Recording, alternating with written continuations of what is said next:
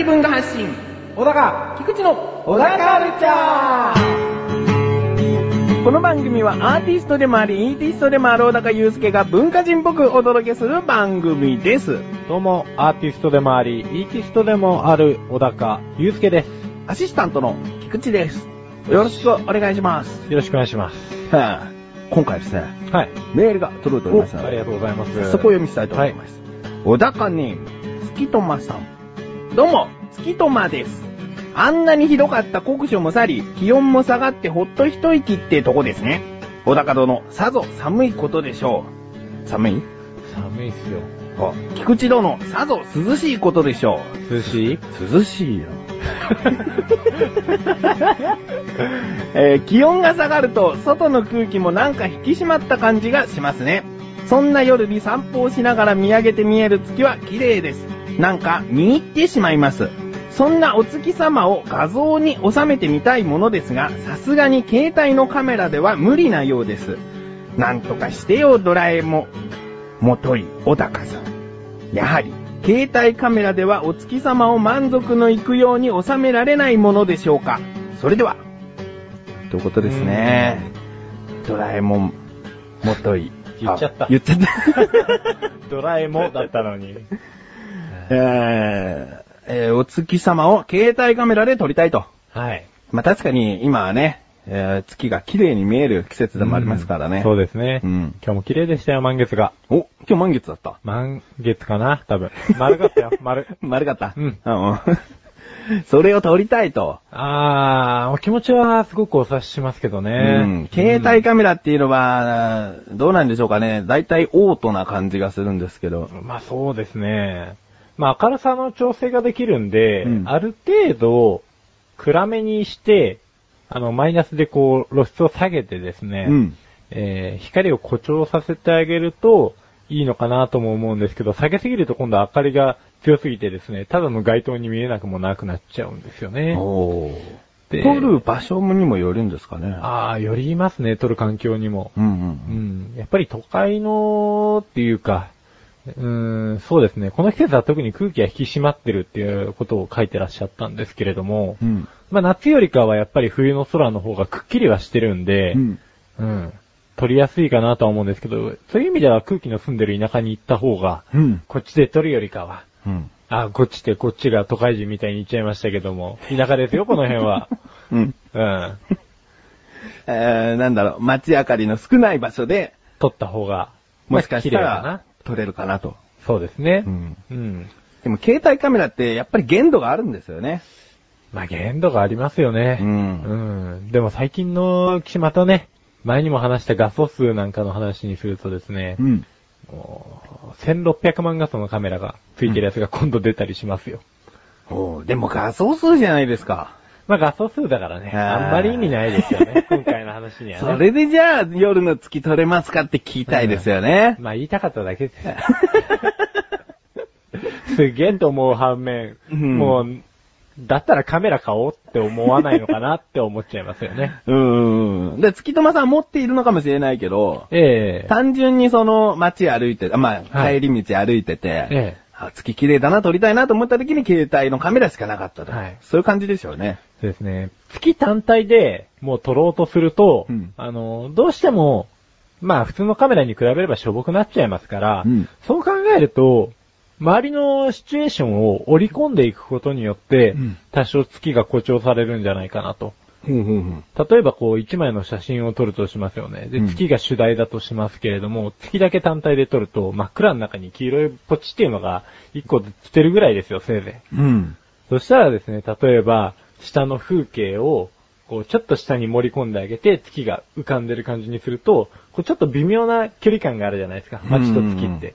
この絶妙な感じがいいとか、うんうんうんあとはビルと月とをセットにして、ビルの高さも持ち上げつつ、みたいなこともできますしね。ああただ真っ暗な映像の中に光があるんじゃ、人から見たら何を撮ったかわからないことすらあるってことですよね。うん。だからまあ、そういっ情報を織り込むことによって、うん一体何を取ったのかっていうところまで明確にできるし、っうんうんていうことで、どうでしょうん。おう。うん。それだったら三日月、半月、満月あたりの区別はつくぐらいは取れます。うーん、そこは露出のコントロール次第ですけれども、うんおそらく撮れると思いますよ。う？ん。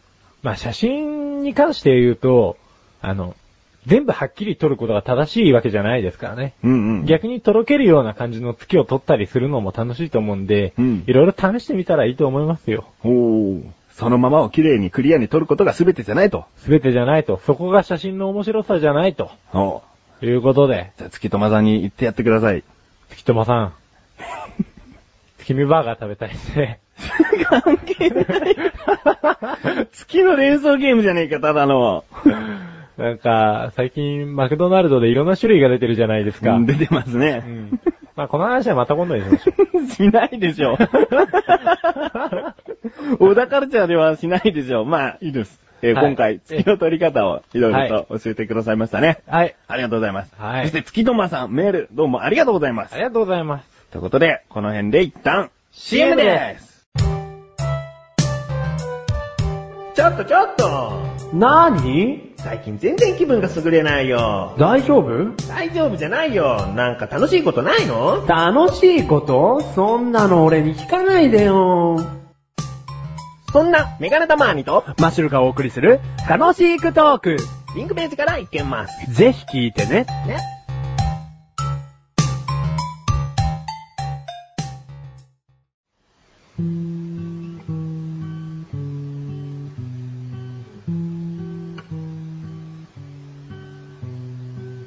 小高郎の料理教室。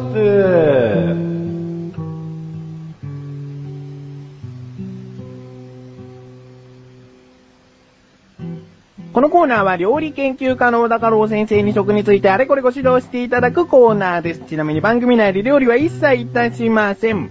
よろしくお願いします。あ、よろしくお願いします。あ、よろしくお願いします。よろしくお願いします。それでは早速今回の料理食材テーマの方よろしくお願いします。えー、塩辛。塩辛。おーおつですね。おつでしょ？う。うんん、なんか、大人な感じがしますよね、塩辛って、ね。そうですね。まあ、そんなわけもないですけどね。いや、お酒のつまみとかになるでしょうよ。えー塩辛なんですけれども、えー魚介類の身を、多くの場合はその内臓とともに、塩漬けにして、腐敗を防止するとともに、えー酵素によって発酵、熟成した保存食品でございますと。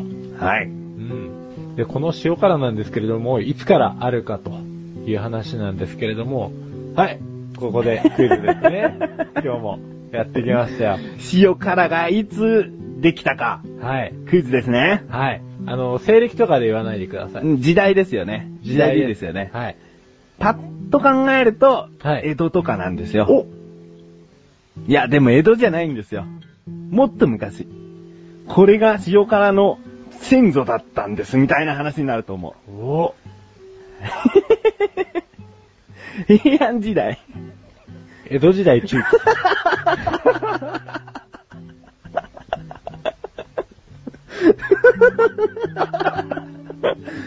アシスタントはバカですね、なんか。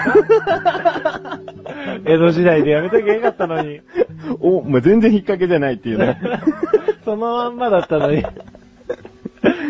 はい、や江戸時代まあ。江戸時代のね、はい中期に、まあ、塩辛という名前で定着しまして、うんえー、文献にはですね、ややなまった小辛や食辛の事例が掲載されてます。う。うんん、まあ、そういうような呼ばれ方をされてたみたいですよ。う。うんん。まあ、塩辛いという。うん、食辛いから、まあ、食辛。じゃあ、レッスン1行きましょう。はい。レッスン1。塩辛は、塩辛いという言葉から来ているんだよ。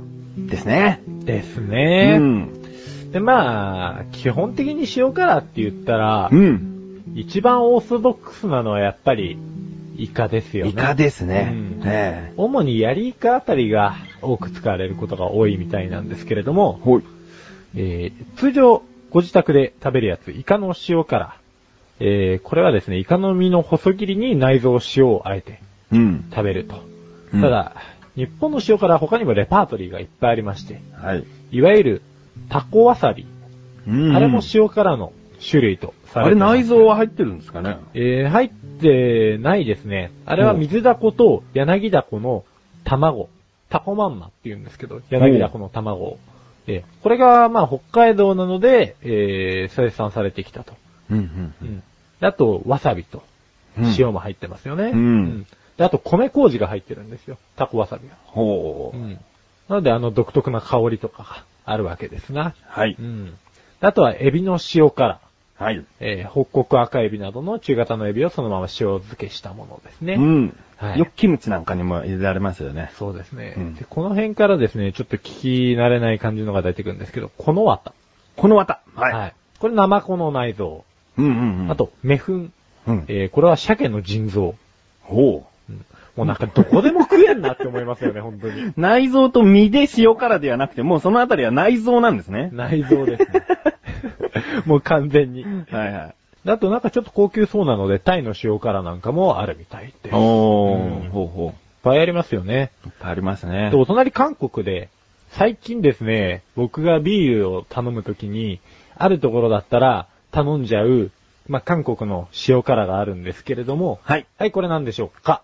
はい。ちゃんじゃ。正解はい。はい、じゃあ、チャンジャは、何の胃袋でしょうか？タラです。正解です。はいさすが。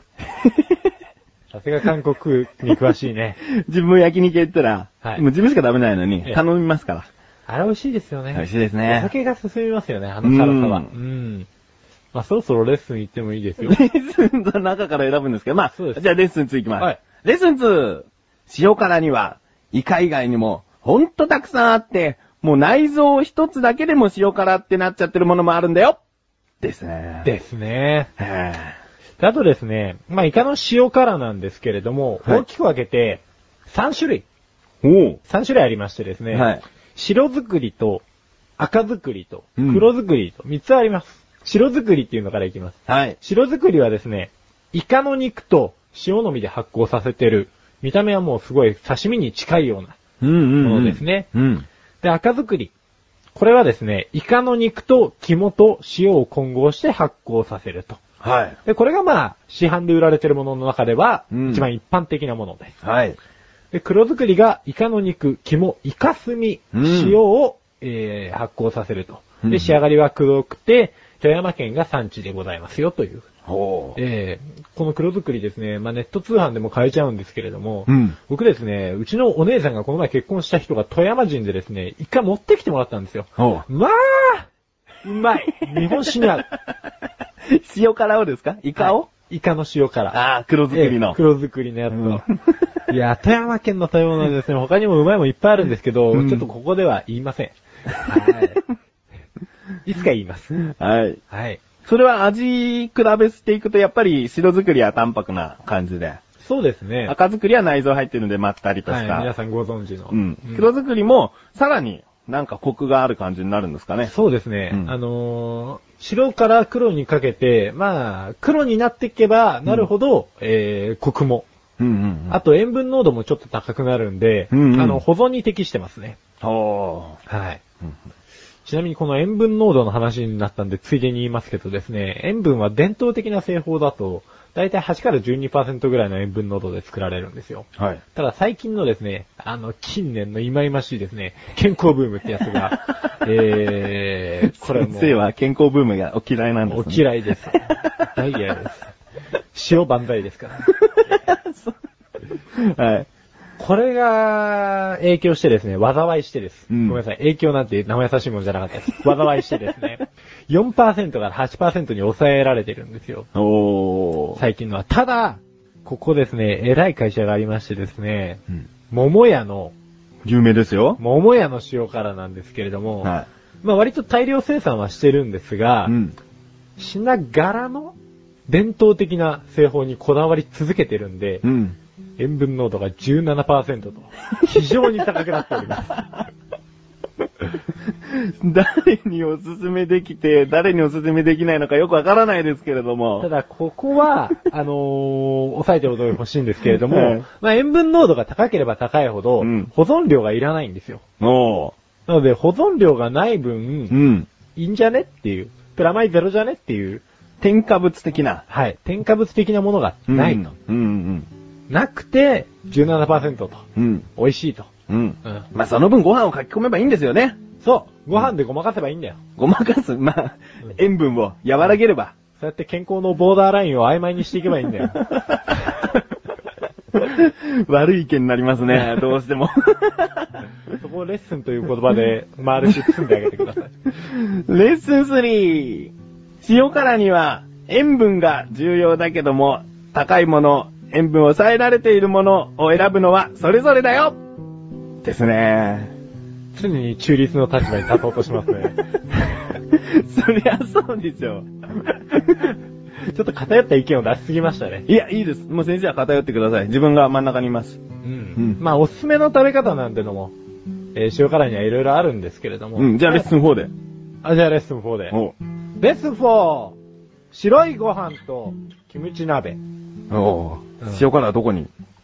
あの、白いご飯はそのまま乗せるじゃないですか。それはいいんですよ。うんうん。うん。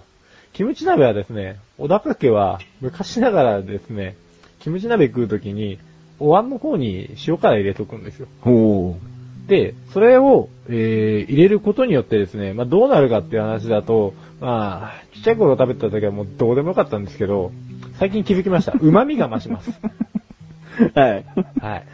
汁が変わるんですね。じゃあ、キムチ鍋に一定の塩辛をぶち込んどけばいいとか、そういうことではないんですか？そういうことではないんです。うんうんうん。はい。あの、自分のところに入れておくのがいいんです。いいんですね。はいうんうん。塩辛も食べれるし、うんうんうん。一石二鳥じゃないですか。旨味が増して。わかりました。はいおすすめな食べ方ですね。そうです。この寒くなっていく冬に特にはい。おすすめな。はい。わかりましたう。ん。じゃあ、今回のご指導は以上ですね。以上ですよ。先生、ありがとうございました。なあ、俺わかんないことあんだけど。なにくだらないことなんだけどさ。くだらないの？そんなの俺に聞かないでよ。えー、こんなくだらないこと誰に聞けばいいんだよ。そんなあなたのためにお答えします。菊池賞のなだらか向上心は毎週水曜日更新。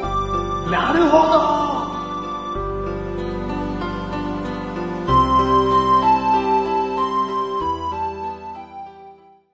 小高町デビューこのコーナーは小高祐介があらゆるジャンルの中から一押しな一品を選びレビューをかましていくコーナーです。今回はですね、はい。小高町レビューにメールが届きました。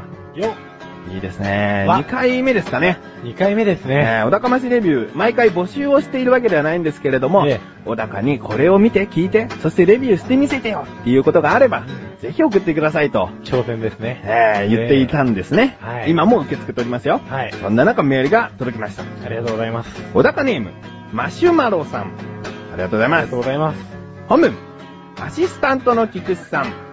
アシスタントの菊池さんに支えてもらっているこの番組の主役の方、こんにちは。こんにちは。主役が名前出てないっていうね。えーいつも楽しく番組聞かせていただいています。小高さんに、あ、知ってましたね。出てきました。なんでだよ。なんで最初は、あれだよ。小高さんにレビューしていただきたい作品があります。それは、浅野稲代さんの空人です。この作品は夢を追いかける理想と社会の中で生きていかなくてはならないという現実の間で葛藤する若者の物語です。自分自身読んでいて考えさせられるものがたくさんありました。小高さんがこの作品をレビューされるとどんな感じになるのかとても気になります。ぜひレビューしていただきたいです。では、これからも小高さんらしい番組が配信されることを楽しみにしています。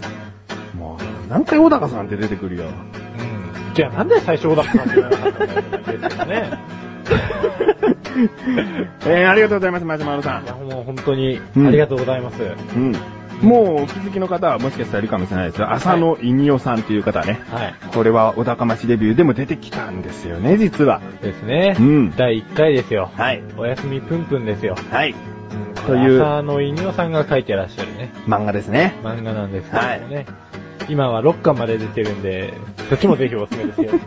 そちらもですね。はいえ今回は、その浅野稲代さんの書いてる空人という、えー映画化もされているんですけれども、はいマシュマルさんの文章上、自分自身読んでいてって書いてあるので、ええおそらく原作の漫画の方じゃないかとはい思うんですね。えでは、この漫画、小高さん、買ったんですかね？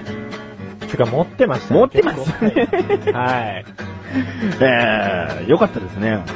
浅野稲夫さんはですね、僕結構好きでですね、うん一応このソラニンと、えっ、と、あともう一つ名前忘れちゃいましたけど、持ってるのと、あとお休みスープ忘れちゃうんですね。忘れちゃいましたね。はいなんかね、それはあんま面白くなかったんですよ。おじゃあ今回ソラニンなので、はい。えーぜひレビューをお願いします。わかりました。えー、ソラニンはですね、2005年から2006年までヤングサンデーに掲載されてた、えー漫画になりまして、ほう。これまあ、おっしゃる通り単行本2巻出てますと。うんうん。で、2010年に実写映画化されまして、うん。まさにですね、えー現代の若者のうん感情を捉えた青春漫画とおなっておりますね。まあそんな爽やかなもんじゃないんですよ。うん。おやすみぷんぷんをですね、もし僕の第1回のレビューを聞いて読まれた方がいたらご存知だと思うんですけど、この人、この浅野稲夫さんが書いてる漫画っていうのは、基本的に青春ものなんですけれども、うん。クローズアップされてる部分っていうのが青春の一番ドス黒い部分なんですね。誰しもがみんな爽やかな少女漫画みたいな青春を送ってると思うなよってことです。はいはい。ええでですね、その青春時代っていうのは大体の方において学生であることが多いと思うんですけれども、うんソラニンに関しては、まあ、大学時代に組んでいたバンドがそのまま社会人になって、まあ、要は大学を卒業して、で、その時にですね、ギターボーカルをやってた種田っていう男の子が、えーそのまま正社員にもならずですね、普通にデザイナーの、えーバイトをして暮らしてると。うん。で、住まいは、えー彼女の家なんですけど、その彼女はちゃんと正社員として、えー毎日毎日平凡な感じに耐えながらですね、うん会社に出社してるわけですよ。うん。ただ、ある日、入社2年してからですね、突然辞めちゃうんですね。彼女が。はい、彼女が。はまあ、バカな上司に、えー、毎日毎日のルーティンワークに、い。うん。うん、まあ、もう嫌気がさしてたんでしょうね。うん生きてる心地がしないんだよってことですよね、多分。はいはいうん。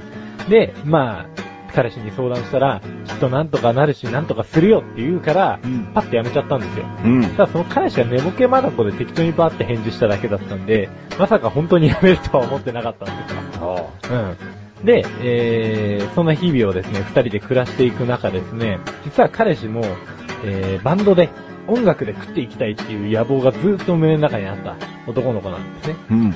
ただ、えー、周りのせいにしたり、自分の才能がないせいにしたりして、チャレンジしなかったんですけれども、ある日その、暇になった彼女がですね、その彼に言うわけですよ。ちゃんとバンドやってよと。うん。で、それでうまくいかなかったらどうすんの？死んでくれるの一緒にみたいなことを、うんあの、彼は言うんですけれども、うん。えーそれでちょっと一回気まずくなっちゃって、うん。うん二人別れちゃうような感じになっちゃうんですが、うん。まあ彼氏がですね、ついに決意して仕事辞めるんですね。で、バンドに専念して、できたテープをレコード会社に片っ端から送って、一件引っかかるんですけど、そこに呼び出されて言われたことっていうのは、今度売り出しするアイドルのバックバンドがやってくれと。うん。だから、ボーカルの彼は、もう今日以降歌うことを忘れろうん。という感じになって、でそこに同席してた彼女が、だったらいいあのー断っちゃうんですね、話を。うん。で、その後ですね、なんやかんやあって、ボーカルの子が死んじゃうんですけど、まあ、この辺でやめときます。ボーカルは誰なんですか？バンドメンバーなだけ？あの、種田くんっていう、その男の子ですね。ギターボーカルの子。一緒に住んでた子？そうそうそう。おう。まあ、彼死んじゃうんですけど。おう。ええそれは結構クライマックスではなく？あ、クライマックスじゃなくてですね、これ一巻の終わりなんですよ。おお。この話はですね、ものすごく共感しましたね。お、どこで、誰に共感をするんですか？なんかですね、全体的になんですけれども、うんこう言っちゃうとなんなんですが、出てくる登場人物っていうのは、全部が全部、その将来に対して、ものすごい不安とかも感じてるわけですよ。うん。ただ、毎日がこう平凡に過ぎていってしまってることに関しても、穏やかに見過ごせていないっていうような感じですね。で、このソラニンっていうタイトルなんですけど、これ、ジャガイモの毒っていう意味なんですよ。おうおうおう。ジャガイモの毒、あれ、目に入ってる毒が、まあ、ソラニンなんですけれども、うん。ああいう小さい毒みたいにですね、夢っていうやつはですね、プラスな感じだけじゃなくて、こう、マイナスな印象を与えるわけですよ。いわゆる、その、諦めていかないと生活ができないじゃないですか。うん。だからそういうのがじわりじわりと体の中に回っていく感じっていうのが、あの1、2巻に青春漫画タッチで書かれてるっていうのが、うん。恐ろしいと同時にすごいなと。うんうんうん。ただそれに対しての回答がちゃんと2巻の最後の方にバッて出てくるんで、うん。そこがさすがなんですよね。この人、どこかしらにちゃんと救いというか、なんとなくの、えー正しい答えではないですけど、答えを出してるんで、うんうんうん。そういうのが、うん、優れてるんじゃないかなと思います。じゃあこの漫画は結構同世代の方が読むと一番影響を受ける感じですかね。そうですね。ただまあ、わかる人にはわかるんじゃないですかね、大人の方でも。うんうん、今までこう夢を諦めてきた人ならう、ん。わかるんじゃないかなって思う時はあります。うんうんうん。わかりました。はい。では、今回の星をお願いします。星5つお、5つなんですそうね。です。ああ。もう、小高祐介も、はい取っておけばもしかしたらレビューに出てきたんじゃないかというぐらい。出てきたんじゃないかな。まあ、第1回で言っちゃってる建前、なかなかいけなかったっていうのはありますけどね、かぶっちゃうんで。マシュマロさんナイスアシストみたいな。そうですね。よくやったっていう。よくやった、偉そうですね。よくやってくださいました。ごめんなさい。握手した瞬間に土下座です。そういうことですね。わかりました。はい。じゃあ今回は漫画というジャンルの中から、ソダニンという作品をレビューしました。マシュマロさんメールありがとうございます。ありがとうございます。以上、小高ましレビューでした。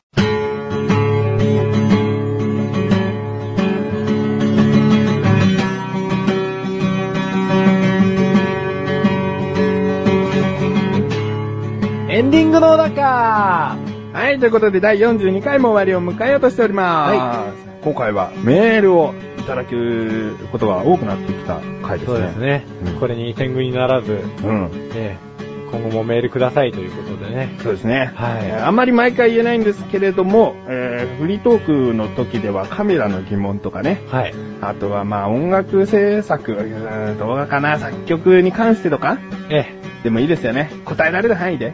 えはい。あまり難しいこと聞かないでください。えーそうですね。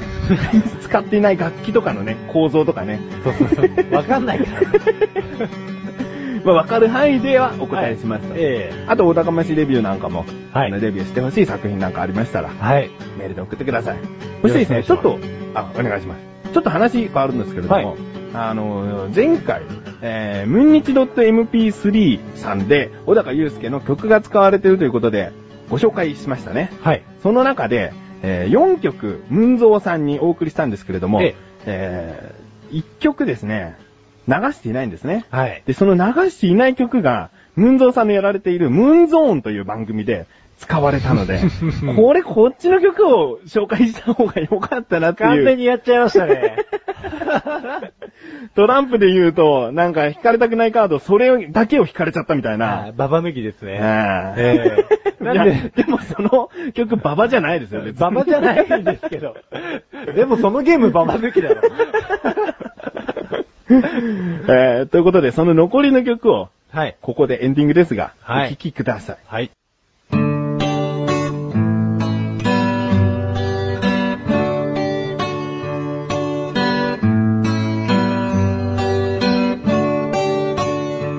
まあ、こんな感じですね。ええ。ー、どうですか？ねリズムカルといえばリズムカルな感じですそうですね、三拍子のうん。効いた、うん。ええ。なんか、なかなか可愛らしい、うんうんうん。なんかどっかで、おいお前ら踊れよみたいな感じですよね。うんう。んうん。小動物とかがね、あ、小動物とかがね、踊ってる感じがしますね。そこをね、こう、そう。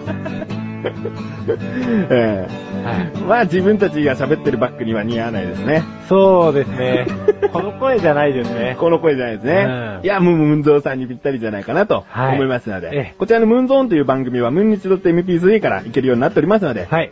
小高祐介の曲、どんな感じで使われてる？と気になった方は、ぜひ聴いてみてください。はい。うんということで、あ、ちなみにムンニチ .mp3 はこちらのリンクページから行けるようになっておりますので、行ってみてください。どうぞ。はい。どうぞ。今、今すぐ。はい。今すぐ。あ、まだ切らないで。えー、ということで、小田カルチャーは2週に1度の水曜日更新です。はい。それではまた次回をお楽しみに。さようならさようならさようならさようならさようならさようなら あれ？